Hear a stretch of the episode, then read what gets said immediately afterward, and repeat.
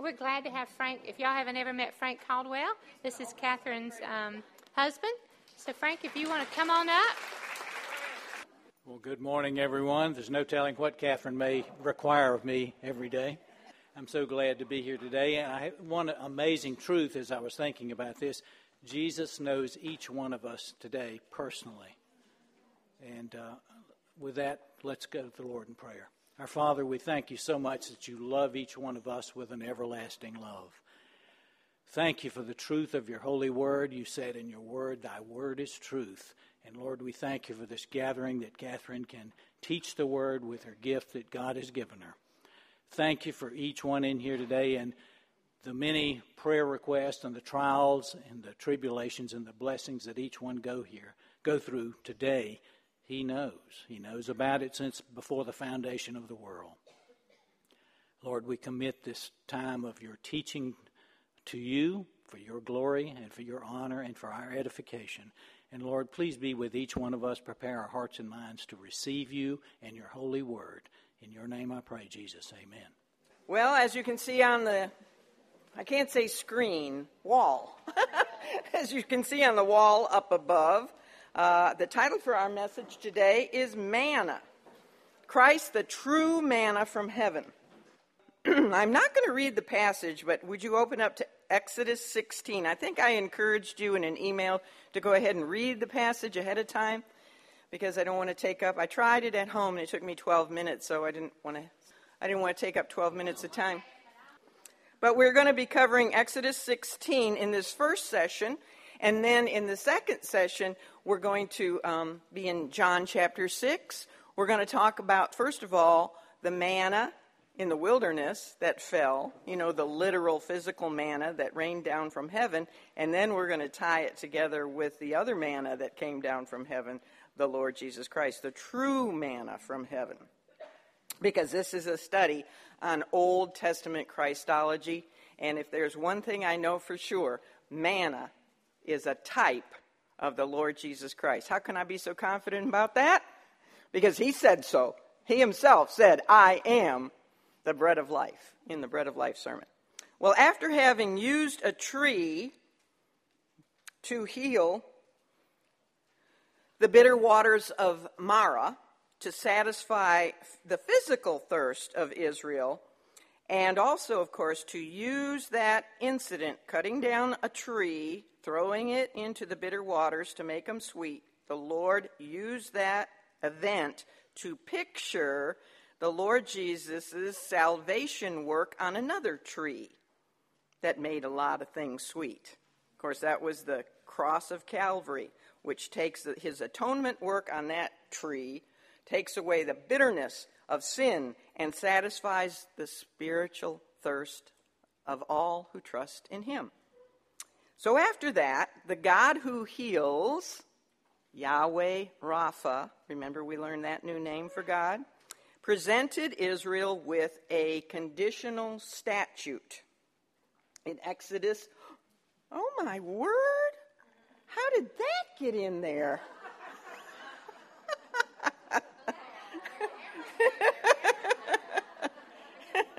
Speaking of manna from heaven,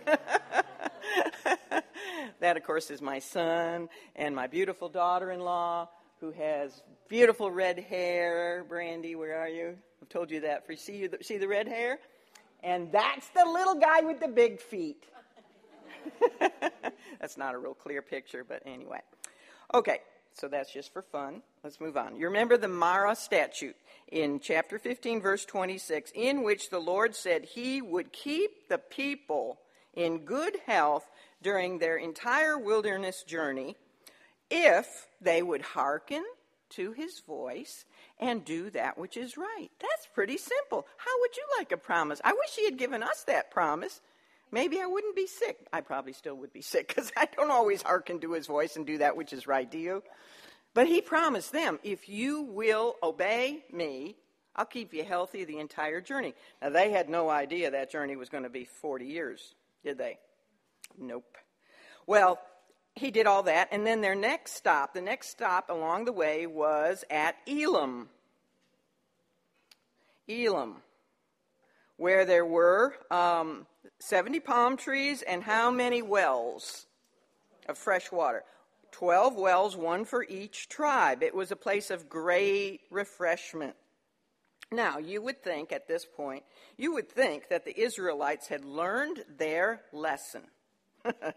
what a joke, huh? to rely on the Lord for all of their needs, because He always provided for them. And that they wouldn't again murmur at poor old Moses. And I do mean old, he's 80 years old. Because murmuring against, uh, to Moses is tantamount to murmuring against who? God, because Moses is God's man. He's his servant. He's only doing what the Lord tells him to do. So we would think they had learned their lesson, but just like us, they hadn't. And when we move into chapter 16, we find that only one month from the day of the Exodus, on that original Passover night, one month, that's 30 days, they're, they're at it again. Their favorite pastime murmuring. Is that your fa- favorite pastime?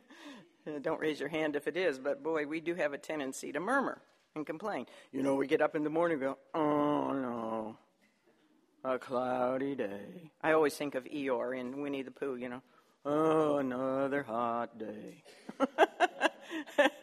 and then if you catch yourself, we kind of grumble and complain about things all day long. I think it must be in our DNA sin nature, right? Um, and now this time, they are murmuring even worse than they did at Marah. You know, when they got to Marah and they were looking forward to some fresh water and they found out it was bitter, they go to Moses and they said, Well, what are we going to drink now? Now, that wasn't too bad. I mean, it was complaining, but it wasn't too bad. It wasn't trusting in God, but it wasn't that bad. It was a whole lot worse now, however, um, this second time, because they go to both Moses and his older brother, Aaron, and they accuse them of having led them in the wilderness in order to starve them to death. Can you imagine? All those guys had been through, dealing with Pharaoh and the plagues and all that they went through, and now here the people, the sheep that they had led out of slavery into freedom, are saying, You just did this to starve us to death. And they even said that they wished that they had died by the hand of the Lord while they were in Egypt, because at least there they got to sit by the flesh pots of meat, you know, and they had their baskets full of bread. Isn't that terrible? Isn't that awful? I'll, I'll read it to you in case you think it's too exaggerated. Look at verse 3. And the children of Israel said unto them, that's unto Moses and Aaron, Would to God we had died by the hand of the Lord in the land of Egypt when we sat by the flesh pots, and when we did eat bread to the full. For ye, ye have brought us forth into this wilderness to kill this whole assembly with hunger. How's that for ingratitude? Wow. So the only time that they did not grumble was when they were at Elim.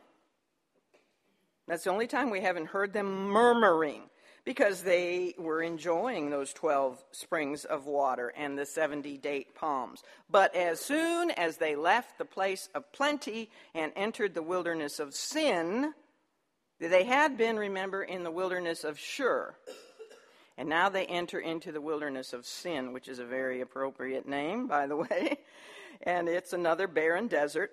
Once they go into the wilderness of sin, the grumbling starts all over again. It resurfaces. It is interesting that the name of this wilderness is Sin, or it can be also spelled Zin, Z I N.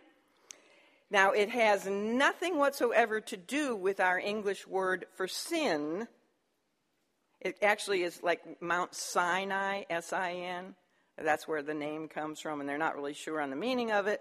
But it doesn't mean sin like we think of sin, but you got to admit that's an awfully appropriate name for this wilderness, isn't it? Because all they do there, I mean, they're just prone to sin against God repeatedly while they're in the wilderness for the next 40 years.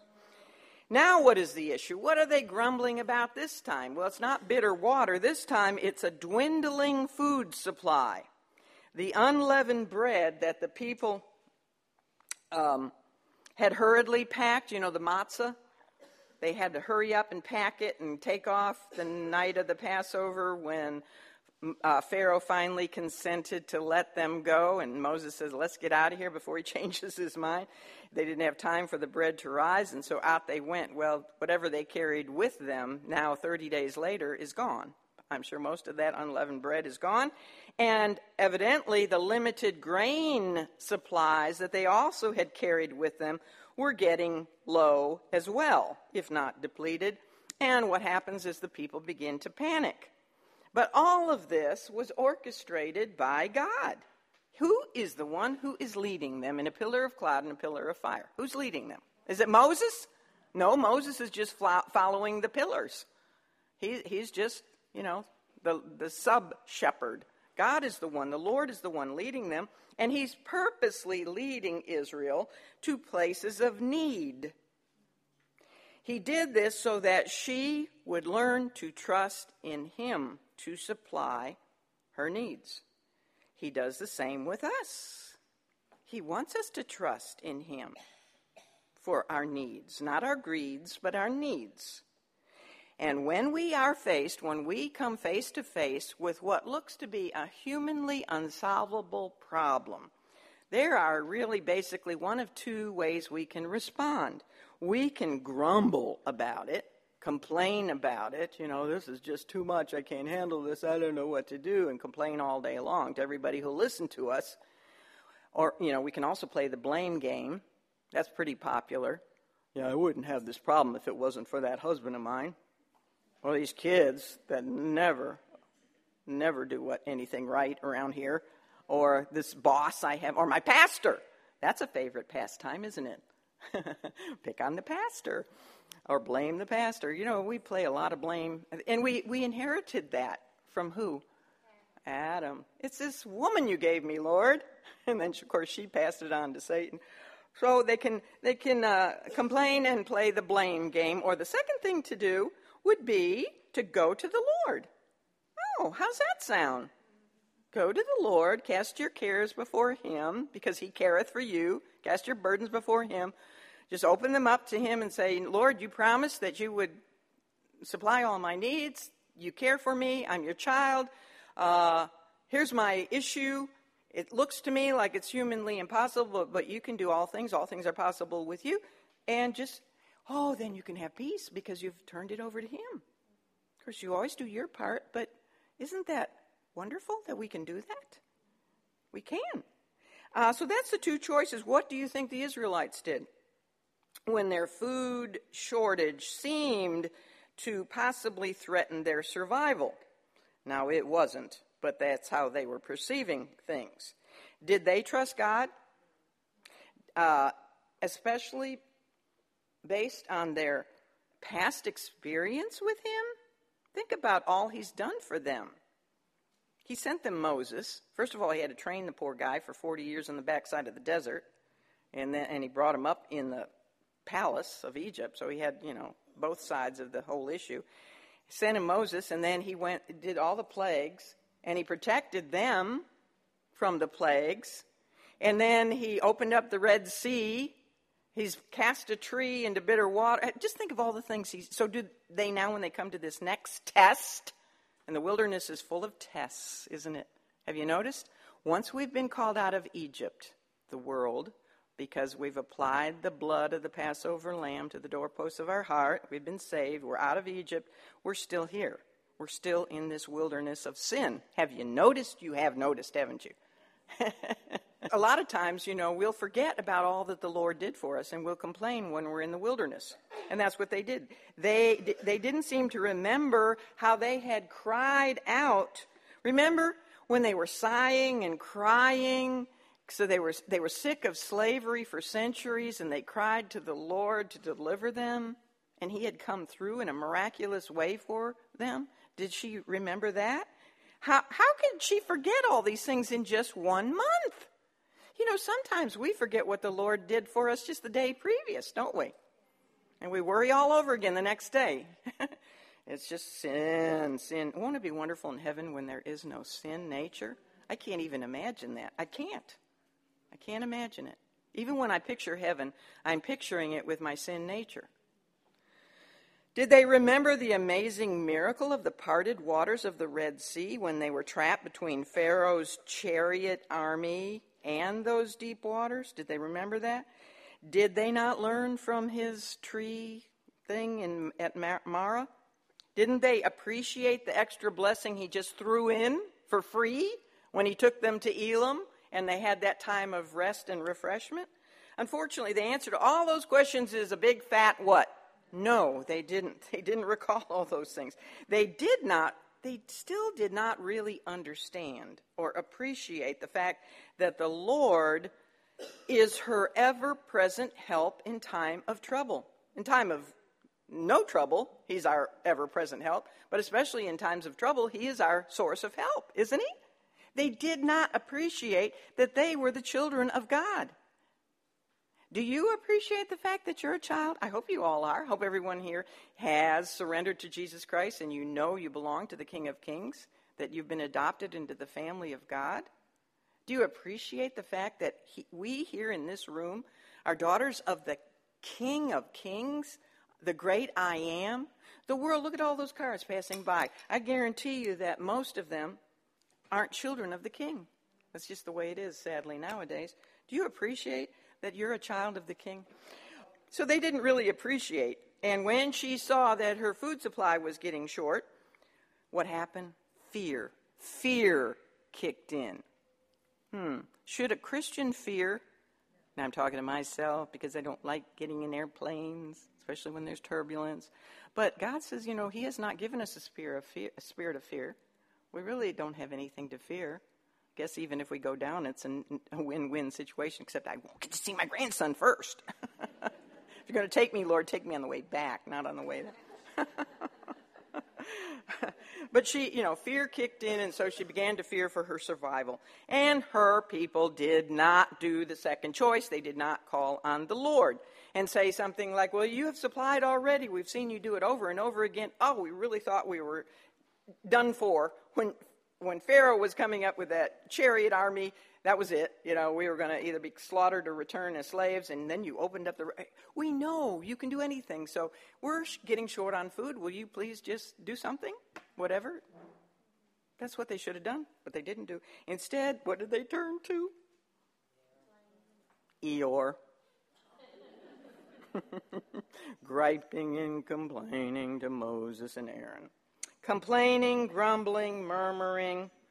Those are all different words for the same thing. Pouting. All diff, diff, there's a lot of words for that. Though that does not usually happen when things are going well. Like I said, in Elim, they weren't murmuring. When things are going well or th- when things are going the way we want them to go, we don't usually murmur. This is why the only place we don't hear them whining is with those date palms and springs.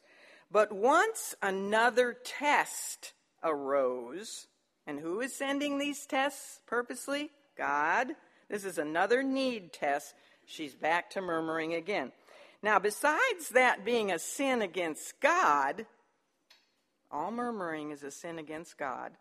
He's the one leading them, isn't he? And they're complaining about where he led them.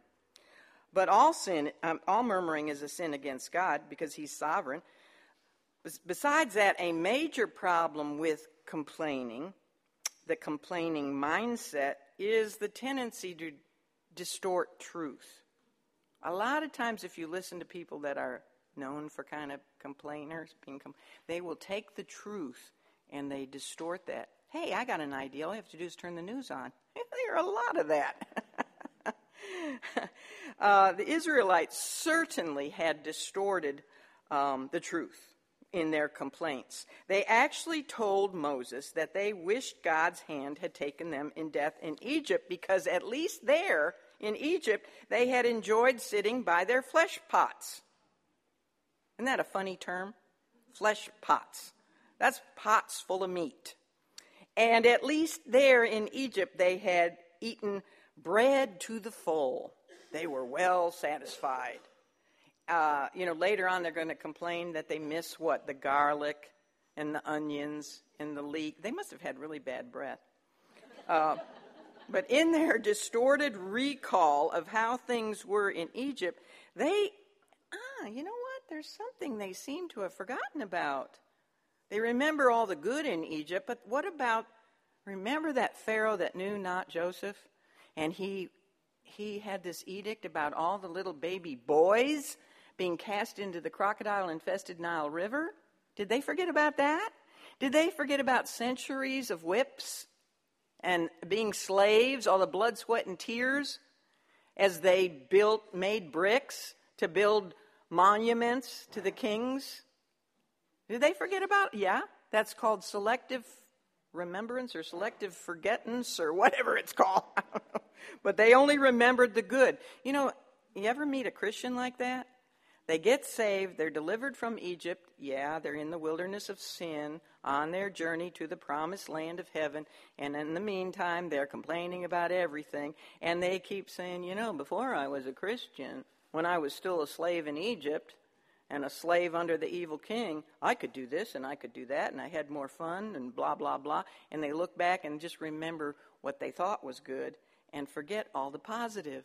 You know, they're free. Now they're free. They've been set free. They're not under the dominion of the prince of this world anymore. They're under the dominion of a benevolent God who gave his own life for them. But there are people that do that and wish they hadn't become a Christian, and I don't know. It's, it's sad. They should have been. They're looking back to Egypt. It's like actually seeing a mirage you know, when you're out in the desert and you can see a mirage, it's usually of water. You know, looks like an oasis because you're so thirsty. Well, but what they were seeing at this point was a mirage of flesh pots of meat and baskets full of bread. What they should have been doing, instead of focusing on what was behind back in Egypt, they should have been focused on what lay ahead in the promised land flowing with what? Milk and honey.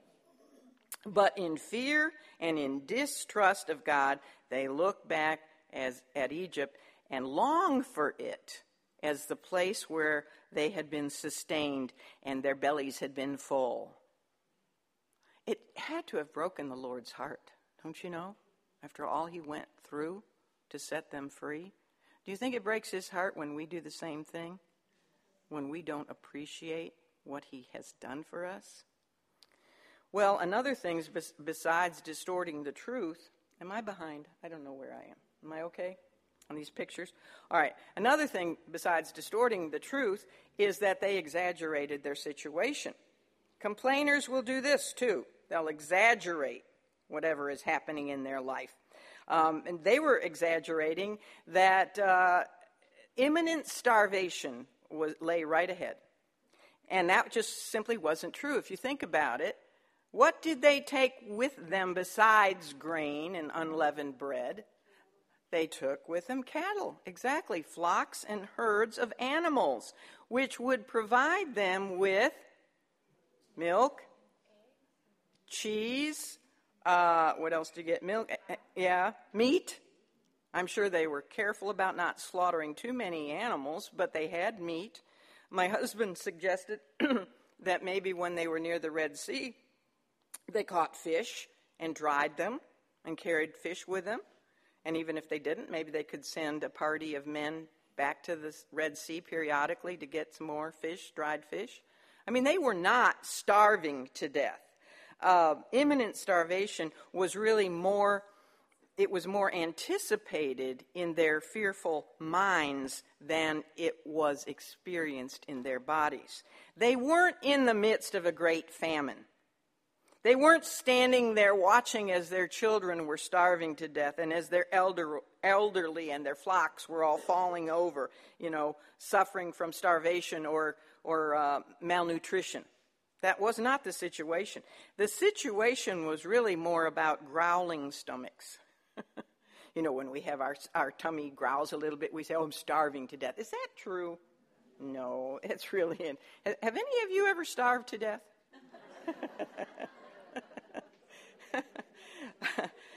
so their situation was more about growling stomachs, fear, fear of the unknown future, and a twisted, exaggerated remembrance of all, you know, their full bellies when they lived in Egypt. They twisted the truth in order to justify their complaining.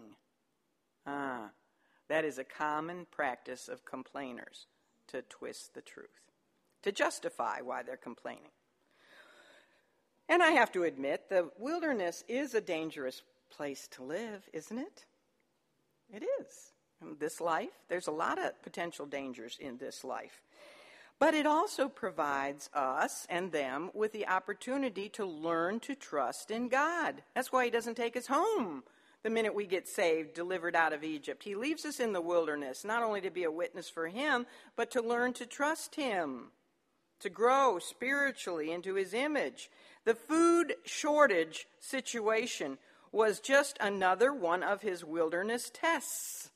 It was intended to redirect the loyalty of his people to himself. They were no longer dependent on Egypt and her evil king to feed them, to supply their needs. They were now to look to God for everything. They were to trust him so that he could build them into a nation of faith. If they're going to be his witness to the world, don't they have to show strong faith to the world? Do you think the world out there, the unsaved people, are attracted to our God when they see us not trusting him and whining and complaining about everything? You think that presents a strong testimony to the unsaved? If you have an unsaved husband and you're always griping about something, is that going to draw him to your Savior? I don't think so. We really got to watch the tongue, don't we? Um, well, it's sad. It is really sad that the people did not understand the Lord's loving providential care for them as His people, which He had proven over and over again ever since He had sent them Moses to free them. They did not appreciate what it meant to be his people. Remember, through Moses, he said, Let my people go. They were his people. Um, so their murmurings against the two men, as I said earlier, were really murmurings against God. And Moses was very careful to tell them that. Look at verse 7. It says, And in the morning, then ye shall see the glory of the Lord. We'll talk about that a little bit. For, he, he, for that he heareth your murmurings against who? The Lord. And then look at verse 8. And Moses said, This shall be when the Lord shall give you in the evening flesh to eat, and in the morning bread to the full, that the Lord heareth your murmurings which ye murmur against him. So when they're complaining to Moses and to Aaron, they're really complaining to God. When we complain about the weather, who are we really complaining against? Who's in charge of the weather? God. When we complain about that husband, who created him? And didn't you choose to marry him? when you complain about your job or anything, you know, your pastor, who put the pastor in that position? Yeah, all of our murmuring when you, you know, because God is sovereign, it all really boils down to complaining against God. Murmuring is a sin of the tongue. The tongue is a dangerous organ of the body. Uh, and it is also a very contagious sin. I imagine that all this murmuring began with one person. One person complaining to another person. But what happened? Soon the entire congregation of the children of Israel murmured. That's what it says in verse 2. So, murmuring is a fast multiplying malady of the mouth. Try saying that three times. Murmuring is a fast multiplying malady of the mouth. and it is. It is a sin. The reason that murmuring is a sin is because it reveals a lack of faith in sovereign God. He is sovereign. He's sovereign, that means he's in control of everything the good and the bad, the mountaintops and the valleys, the hardships, the trials. Has he orchestrated those in each of our lives specifically for us? He knows what each of us individually need to grow into Christ likeness. He might have given some of us a really rough childhood. He might have given some of us a really rough adulthood, you know, but each one has, if you talk to people, some people are really healthy, some people are not. Everybody has their own test. But it's all, if you're a child of the king, it's all to conform you into the image of his son and to, you know, learn to have faith in him. It's incredible, but the, the uh, Israelites were really accusing God of being sadistic. They were. They said that he took them into the desert to kill them all with hunger. In other words, all things, with God, all things work together for evil. he went to all the trouble with all those ten plagues. You know, first of all, training Moses so he could be their shepherd, and uh, then the ten plagues, and then the crossing of the Red Sea, and everything he did was just to get them out into the wilderness so he could kill them, starve them to death. Isn't that awful? You ever hear some of your complaints when you really listen to yourself? They're pretty awful sometimes. But they're, they're accusing him of being evil. They were blind to the past and all he had done for them. They were blind to the present. Did they forget about that Marah statute? What was the Marah statute? If you will hearken unto my voice and do what I say, you'll be healthy the whole trip. Hmm, that means you won't starve to death, doesn't it? And what about the future? Hadn't he promised their patriarchs that they would inherit the promised land? They're on their way to the promised land. Did they think he wasn't going to keep his promise about the future? He was going to kill them all of starvation before they ever got there? So they, they, you know, were accusing him. They were blind to the past, the present, and the future with regard to, to God. And speaking of the present, wasn't he right there in front of them? In that pillar of cloud and the pillar of fire? Now, can you imagine that? Here we are in the wilderness. Can you imagine? Every step of our life, we're following a, a, uh, an amazing. You see the clouds up there? Can you imagine them in a pillar form? And that pillar, and at night, so you can see it, it's fire and it leads us every step of our life so we know exactly where to go. Wouldn't that be cool? Well, you know what? Actually, we have something even better. because where does that pillar of cloud and fire actually live? Inside of us. The Holy Spirit guides us every step of our life. We just need to yield to Him. But they forgot the past, present, and the future, and we do the very same thing when we complain. We forget about his past care of us. Care of us was my maiden name. I can't help but always point that out. It doesn't is isn't spelled that way, but that's how it's pronounced. Care of us. Does he care about us? Yes, he does. And he did he take care? You wouldn't be here if he hadn't taken care of you in the past, would you? Does he um, take care of us now? Yes. And is he going to take care of us in the future? Are we going to eventually get to the promised land? Yes, we are. He has promised us that we will be with him. Now, I found it very interesting when I learned that the Hebrew word for grumble, there's Mr. Grumble, can you see him? The Hebrew word is L U N. Not sure if it's lun or loon or whatever it is, but it means, this is interesting, it means to stop, to halt, or to, to lodge, to spend the night, so, what that means is that when you murmur against God, you come to a halt. You come to a stop sign. Your spiritual growth stops. You lodge in your situation of discontent and you don't progress. You just stay in a deep pity party and you don't progress spiritually. That's a really good word, isn't it? you, your joy and your witness come to an abrupt halt. You see, grumbling, complaining, murmuring, pouting is a spiritual roadblock. Think of it that way. And maybe it will help us remember not to do so much of it.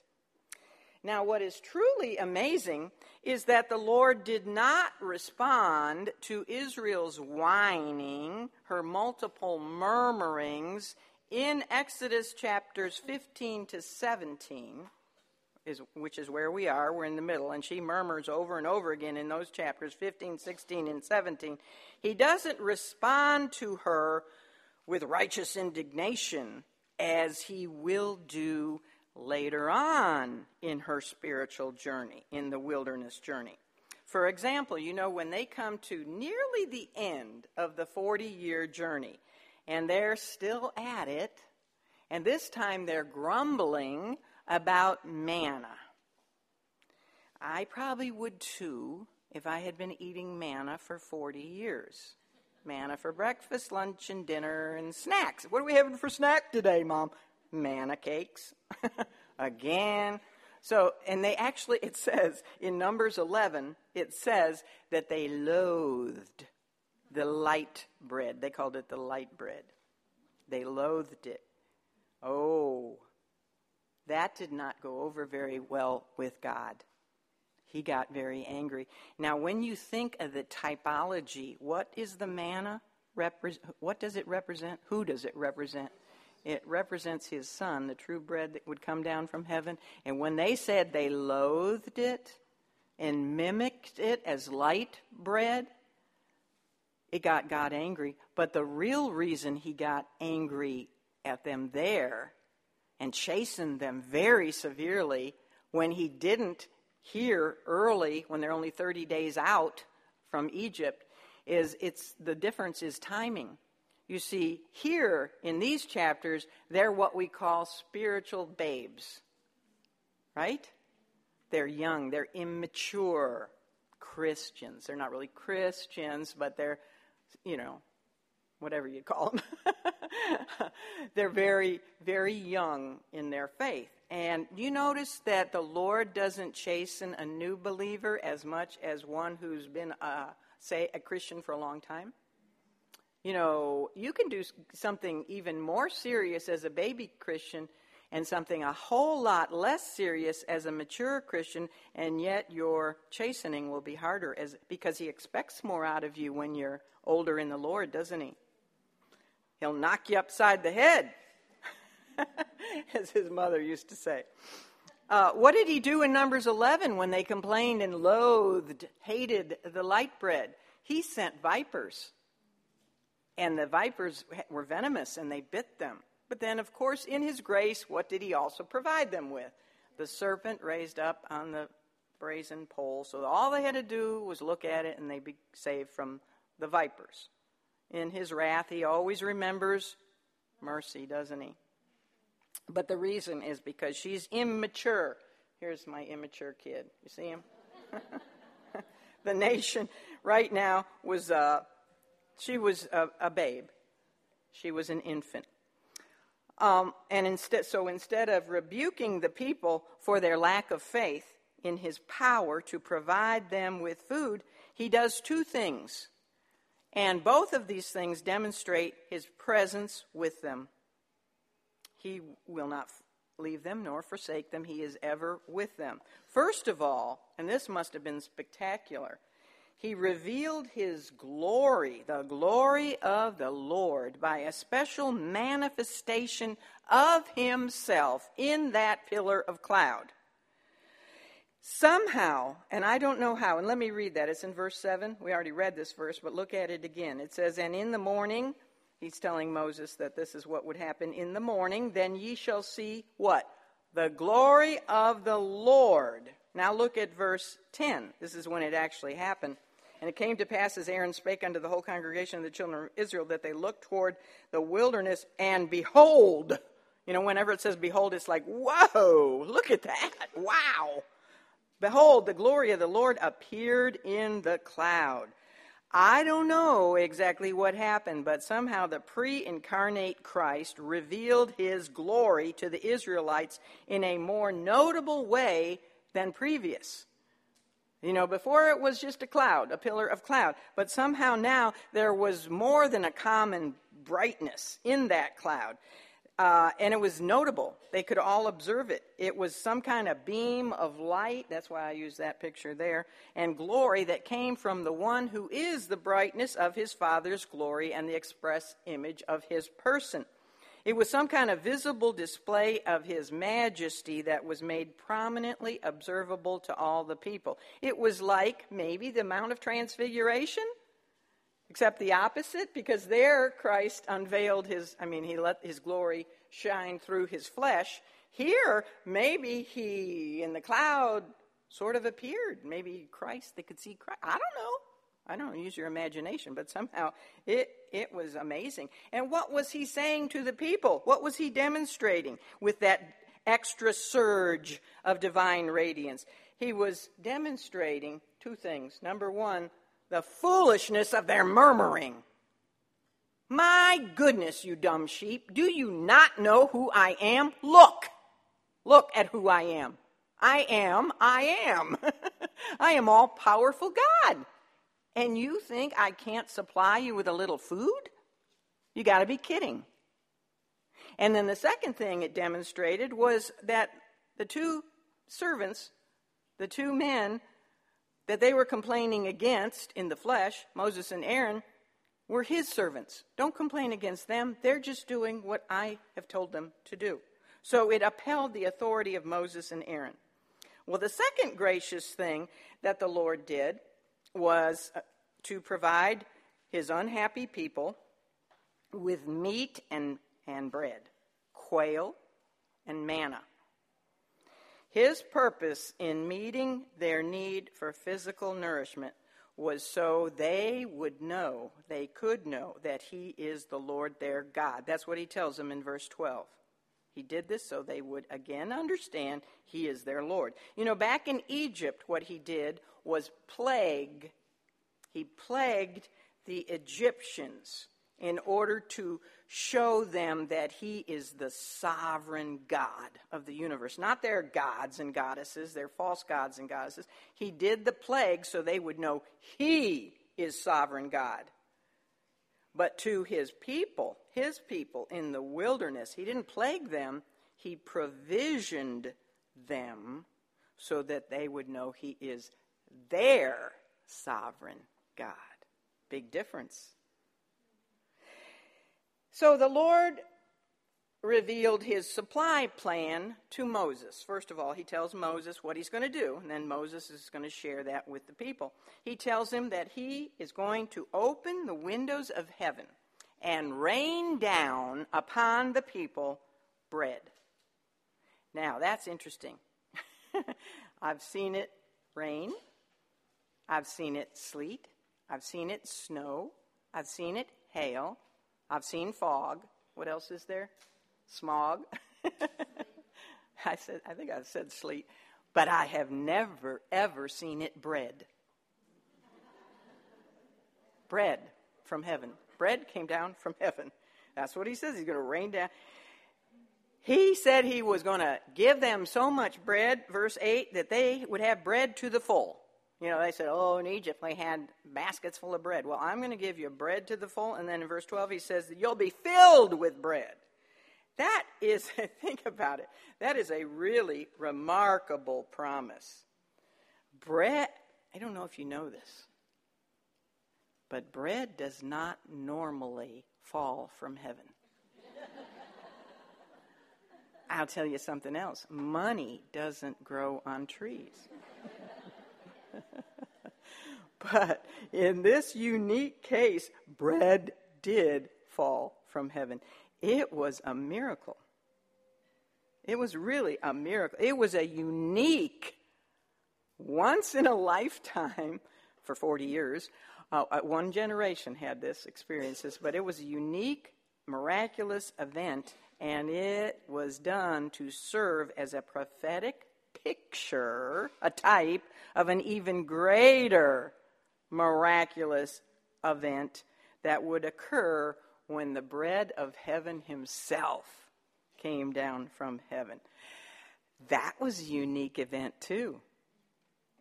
It was a very unique event, once in a lifetime, the first coming. God promised Israel he would provide for her in a very unexpected way when they were complaining about, you know, we're going to starve to death, do you think that they, any of them, would think that they would be saved from starvation because looking up and bread would come from heaven? I mean, that, does God, sometimes when you have a, a trial or um, something that looks unsolvable in your, in your life, can God resolve it in unexpected ways? Maybe some person will come through with something you need that you didn't even know that person.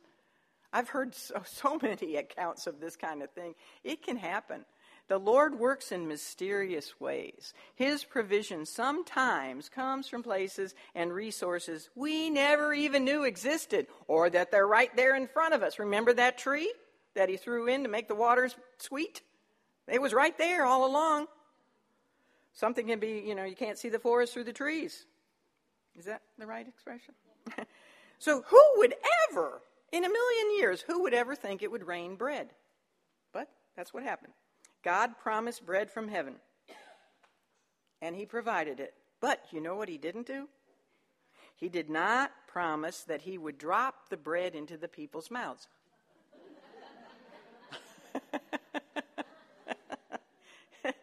They were going to have a responsibility. We do not have a welfare God. He provides, but He expects us to do our part, doesn't He? He don't want a bunch of lazy people down here. They had to, the people had to gather it. They had to stoop down and gather it and actually put it into their mouths. They had to feed themselves. He provided it, but they had their part as well. The Lord did not command either um, a, a, group gathering. He didn't say, for example, uh, just go out in your tribes this tribe over there and that tribe over there, and you gather yours. Or he didn't say, okay, Levites, you gather for all the people. You do all the work, and then have the people line up, and you feed them manna in each mouth as they come up to you. Hmm? Following me? He didn't. Um, he didn't establish a manna distribution center, a social welfare program. it wasn't possible for wealthy families to hire poor families to go out and gather their manna for them. Are you getting the picture of what I'm talking about here? Each person was required to gather for himself or herself an omer, O M E R, of manna per day. And all this is to show us that this the same thing is true in the spiritual realm with spiritual food.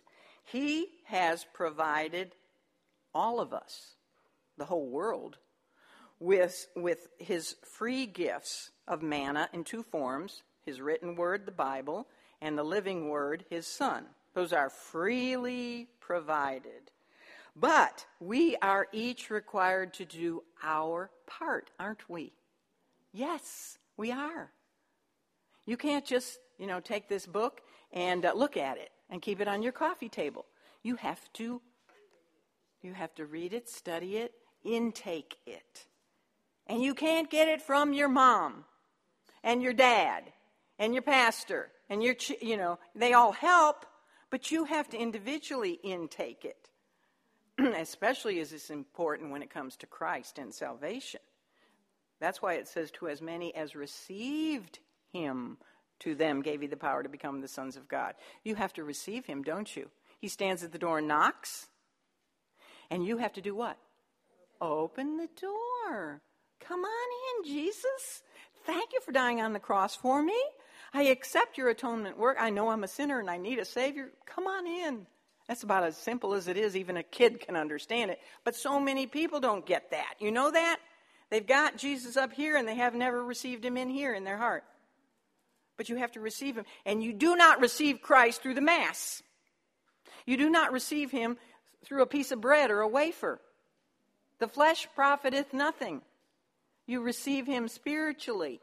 You get it? You invite him in. You don't eat him. I know what I'm talking about. I grew up with that. We are individually responsible for personally receiving Christ. Well, he gave very specific instructions about the heaven sent bread. And those instruct, instructions were intended to test their obedience. They're not doing too well in the obedience realm. So he has to keep, you know, giving them lessons. Uh, they were only to gather the, uh, they were only to gather what was required for each day. And how much was that? An omer, O M E R.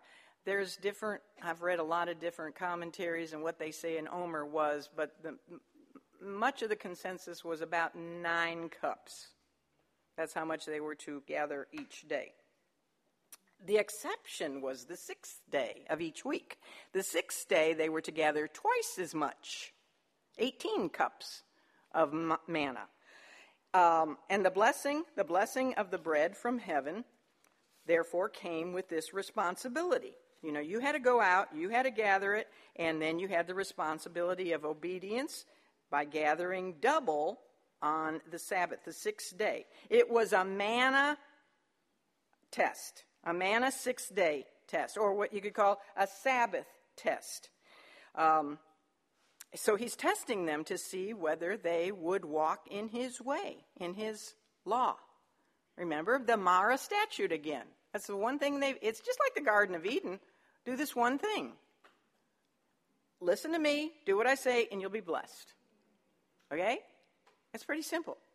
So, um, actually, what is interesting is that it's regard to man, with regard to manna that we have the first commandment regarding the Sabbath. Did you know that? When's the last time we heard about the Sabbath day?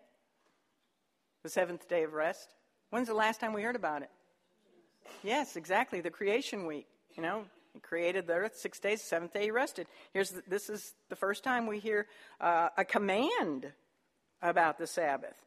Besides supplying physical nourishment for his people, the Lord was also making provision for spiritual nourishment in the establishment of a weekly day of rest. It's not just rest, they were also to have that day to worship Him, set aside a whole day for worship. Man needs a time of rest and a time to fellowship with his Creator, his Redeemer, doesn't he? He does. Now, we've pretty much, this country used to be that way. Everything used to be like Chick fil A and Hobby Lobby. You know, it really did. But sadly, it's changed. You know, in Deuteronomy 8 3, Moses actually told the people his purpose for having them hunger in the wilderness and why he provided them manna. He had a reason for all that, and he gives it to them. He said it was to humble them. Do people need humbling? Do Christians need humbling? he said it was to humble them, that he purposely suffered them to hunger, and that he fed them with manna so that he could teach them this truth and you've all heard it before. Man does not live on bread alone, not just the physical, but on every word that proceedeth from the mouth of God. Where have you heard that before? In the New Testament. Isn't that exactly what the true manna from heaven, the Lord Jesus, said when he faced his own wilderness test regarding hunger? He quoted from that very verse. That, and you know, it's interesting. All three of his temptations were answered from. He used the weapon, the word of God, the sword. All three came from the book of Deuteronomy. Deuteronomy? Yeah, Deuteronomy is a pretty powerful book. And he resisted Satan with the word of God from Deuteronomy. Well, to assist the Israelites in learning that their lives were not to be centered on physical appetites and hoarding for the future, he warned them that if they tried to collect excess manna, you know, more than they can eat in one day, it was going to it would melt in the heat of the sun. Those who tried to hoard manna, and you know there's always going to be somebody, right? Out of two million people, there are probably a lot of people who did try to hoard manna uh, for the future. When they tried to do that, they found out that it soon bred worms and stank. That's awful, but that's what it says in verse 20. People tried to do both these things. They tried to take more than they could eat in one day, and then they tried to hoard it, you know, maybe hide it in their tent or whatever for, an, for the future. Um, but they when they tried to do that, what did they find out? That it was exactly like God said. It either melted in the sun or it was full of worms. There were even those people who went out on the seventh day and tried to collect manna. And of course, as soon as they went out to collect it, what did they find? Oh, God really meant what he said. It didn't rain bread today. There was no manna on the dew of the ground that day. Every seventh day, there wasn't any. So God was not only forcing a work ethic on the people, He doesn't like lazy people. If you can work, work to feed yourself. Get out there and pick it up.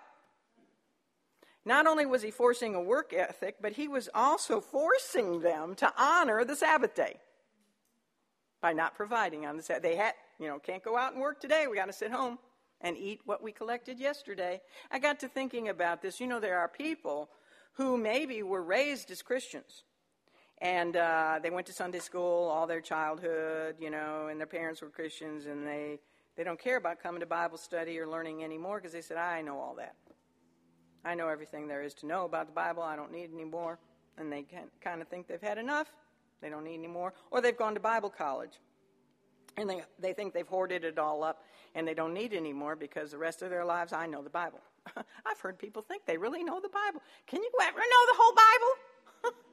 no, you can. I think in eternity we're going to still be studying this book.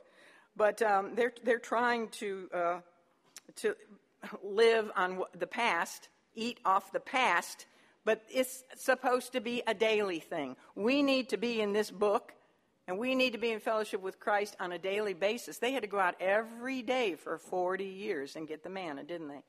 He's trying to, you know, we have to have a daily devotion, time of daily devotion. Well, another miracle about manna was that the only time it stayed fresh was on the Sabbath. And uh, that's a miracle. Otherwise, it did, you know, it didn't, but on the Sabbath it did. And then there was also the ongoing miracle of a pot of manna. We find out in the book of Hebrews it was a golden pot of manna that was placed eventually into the Ark of the Covenant in the Holy of Holies once there was a tabernacle built. It was in there along with the Ten Commandments, the two, you know, stone tablet, and Aaron's rod that budded. Three items, and one was a pot of manna. That manna was to serve. It was stayed in a preserved condition it did not rot, it did not decay.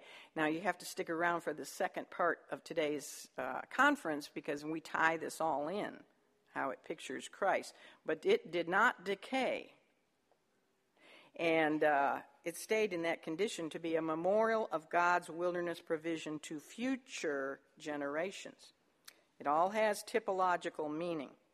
Now, it must have been an awesome scene when the sun rose in the sky on that first day, and uh, the people saw the dew on the ground, the wilderness ground, covered with, it says in verse 14, a flaky substance as fine as frost.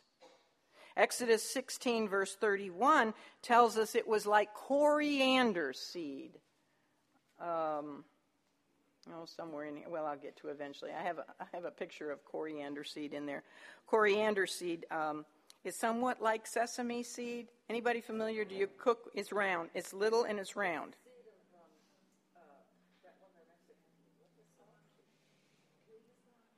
Cilantro? Yes. Uh huh. Yeah. I, there was a, there's a girl in my study on Monday who um, is from Pakistan. She cooks. She said she cooks with it all the time.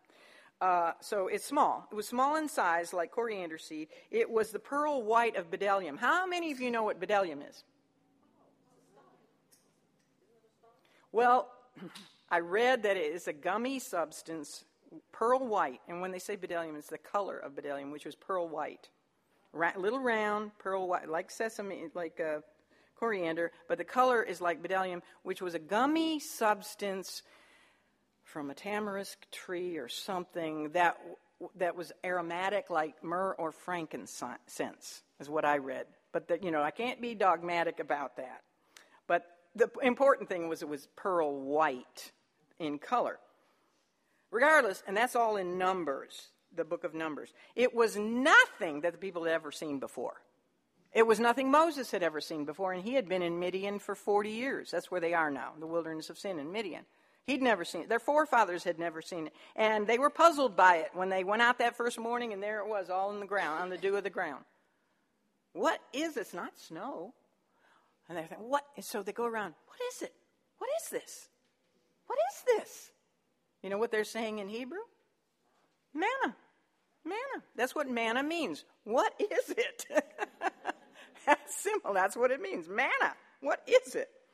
Um, elsewhere, it is called, in Psalm 78, it's called angel's food. And we'll talk about that in the second session. And it's also called corn of heaven. Now, in apparently, it was nutritionally sufficient. It had all of the vitamin. You know, if you had a little box, it would have all the ingredients, all 100% vitamin A, 100% vitamin. It had, it was nutritionally sufficient, like mother's milk. Um, now, the Jews have a tradition that it tasted like whatever you wanted it to taste like. So, if I had manna, guess what it would taste like? Hot and now Krispy Kreme donuts. And thank you for the person who brought the hot and now Krispy Kreme. They're not hot and now, but who brought those today? Thank you. I will. I'll get to the picture. Uh, but in Numbers, we learn that the, and you would learn this too if you had manna for 40 years. But they learned, the Israelites learned how to grind manna and make it into cakes which they baked in their ovens as cakes of bread. They also tried boiling it, and they made it into a kind of porridge. It tells us that they also could eat it raw. And raw manna tasted like wafers made with honey. They could also bake it, and when they baked it, it tasted like pastry pastry made with oil. That's where I get the hot now, you know, Krispy Kreme donut. Um, I imagine that after 40 years, they had paste, manna recipe books. How to make manna pancakes, manna pudding, manna casseroles, manna cordon bleu. I don't know.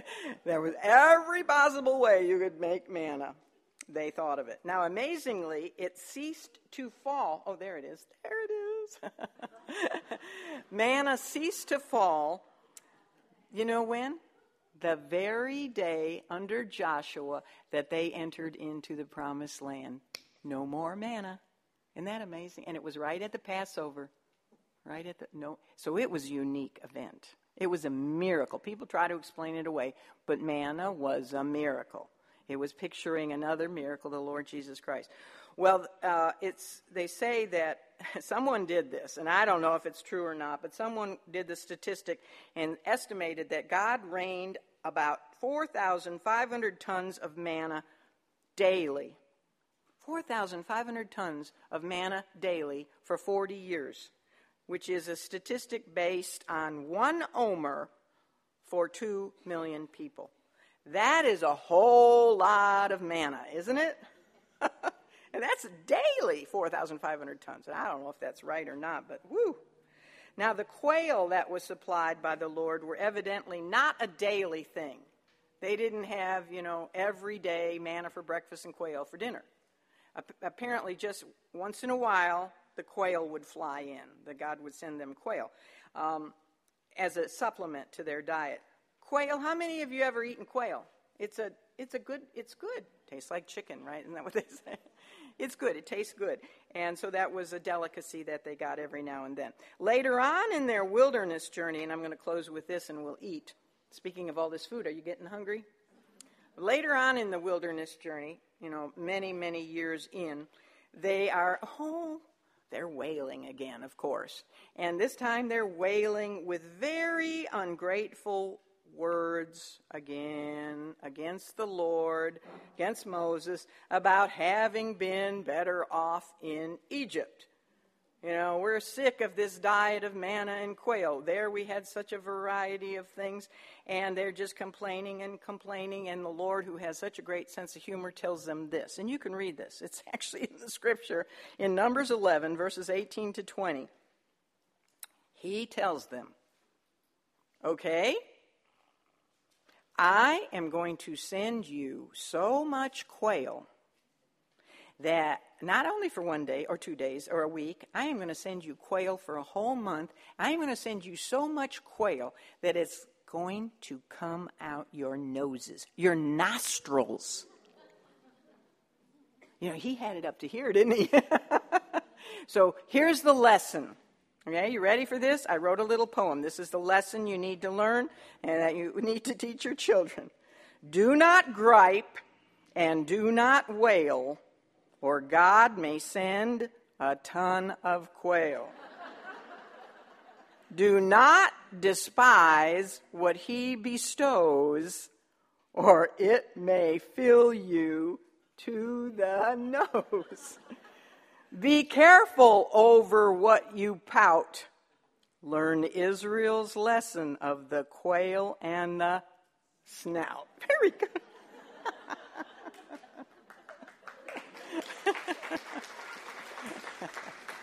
All right. Um, let's pray and then, then we can eat. Heavenly Father, I know that I've ended on this silly note, but there's so many serious lessons for us to learn from your provision of manna for your people in the wilderness. One of which is that today we are held individually responsible for gathering the spiritual manna of your holy word. We're not to live on yesterday's manna because your provision is meant to be a daily thing. Also, we must individually be responsible for partaking of your Son, who is the living word, the true bread of life, the fulfillment of all that manna prophetically pictured. So, my prayer, Father, is that everyone here has truly tasted and seen that the Lord is good. We love you, and now bless this food to the nourishment of our bodies, especially the Krispy Kreme donuts. Or we pray in Jesus' name. Amen.